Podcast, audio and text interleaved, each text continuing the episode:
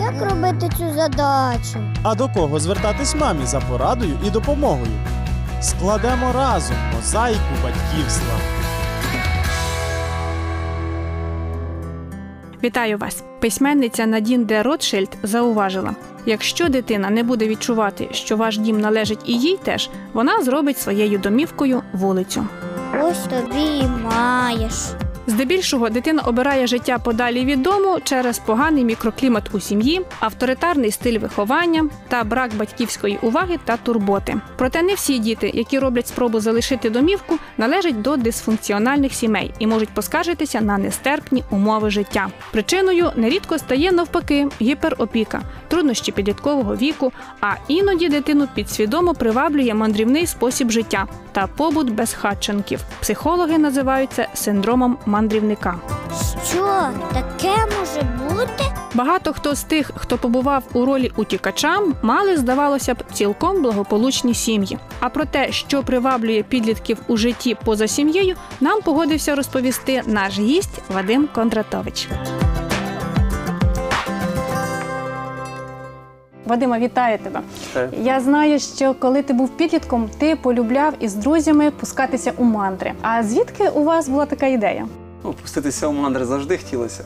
От, а ідея виникла тоді, коли, напевно, я так вже споминаю перший раз, коли я втік з дому. Тоді це ще було в школі. Е, Мені було тоді 10 років, і я зустрівся зі своїми друзями, яких ну мене наказали батьки, я вже не пам'ятаю, було багато за що наказувати. І їх наказали батьки. І ми так зустрілися, такі вже сумні. Е, Буквально тільки ми зайшли в школу, і, і так ми ще спілкуємося. Ось така в нас проблема. І говоримо, давайте ми десь підемо, втічемо з дому. Ну, і таким чином в нас така ідея зародилася, і ми з ними, я пам'ятаю, як зараз, сіли на тролейбус і поїхали на ЖД вокзал. І куди далі, Вадим? Е, на ЖД вокзалі ми сіли в електричку на жмеренку. Ми собі думали, що ми підемо, от так ми батькам зробимо погано е, за те, що вони нас так побили, там наказали. Я не пам'ятаю, в кого вже які були. е, Проблеми, да, так, проблеми, сімейні. Так, і кого хто як наказав. Вадиме, ну ти збирався надовго залишати домівку назавжди, чи все-таки так, трохи Ні, ну коли і ти хочеш на самому початку на емоціях, це в тебе якби назавжди. Все, ти хочеш втікти, якби е, вони тобі надоїли, вони не дають ніякої свободи. От, але коли проходить якийсь час, ти розумієш, що назавжди не виходить, фінансів для існування немає, ти ще не дорослий, не самостійний, і ну, напевно, що тоді ти вже приходиш до розуму. Скільки у вас днів не було вдома? Ну, перший раз у нас не було вдома три дні.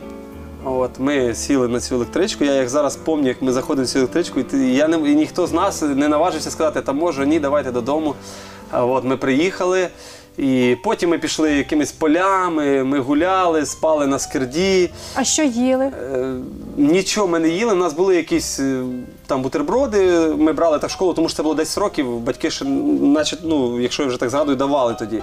Але за цей час ми нічого не їли. Я навіть пам'ятаю, ми десь йшли, якась посадка була. І якісь ягоди були, чи вовчі ягоди. І ми так собі думали, що це не можна, але ми вже плюнули, ми вже їли ті ягоди. Голод брав своє, Да, от так? ми, да, ми голодали. Пам'ятаю, що таке ще було, що треба було чимось палити. У нас були спічки, ми спалили всі, я спалив всі свої зошити, книжки, тому що то холодно було. Але ну, так воно було. Закінчилось у нас перший раз все тим, що нас зловили. От ми під, десь були біля якогось е, села, там була велика скирда, і ми вирішили з друзями переночувати в ній. Зверху спати холодно, ми вирили таку, якби е, таку піщеру зробили цій скирді. І там ми двоє чоловік е, спало, а один сидів біля костра. Ми так зробили ще да, чергував. Якби. І ось коли я чергував, е, я побачив, що їде якийсь автомобіль, і я друзям крикнув і втік сам. Але цей автомобіль під'їхав, і друзі моїх якби зловили. Мене вже покликали, я розумію, що я залишився сам. Ну і я вийшов. Нас завели в, е, в селищну раду. Там зателефонували, ну, ми вже всі почали плакати, що все, ми хочемо додому, що ми втікли. Ну, нас там трошки налякали. Е, вот. І позвонили нашим батькам. Вони вас А забрали. нас відправили да, до селищного голови, і ми там в нього Пообідали? відпрацьовували. Ні, він нас накормив да, і сказав, що буряки, якраз це був період, що буряки е, м, вибирали. Ми Він вас виправляв суспільно корисною да, працею, так? Да, да, він ми нас попросив, щоб ми йому допомагали. Вадиме, а коли ось ви були ще в цих ваших подорожах, ти згадував про сім'ю? Не скучав?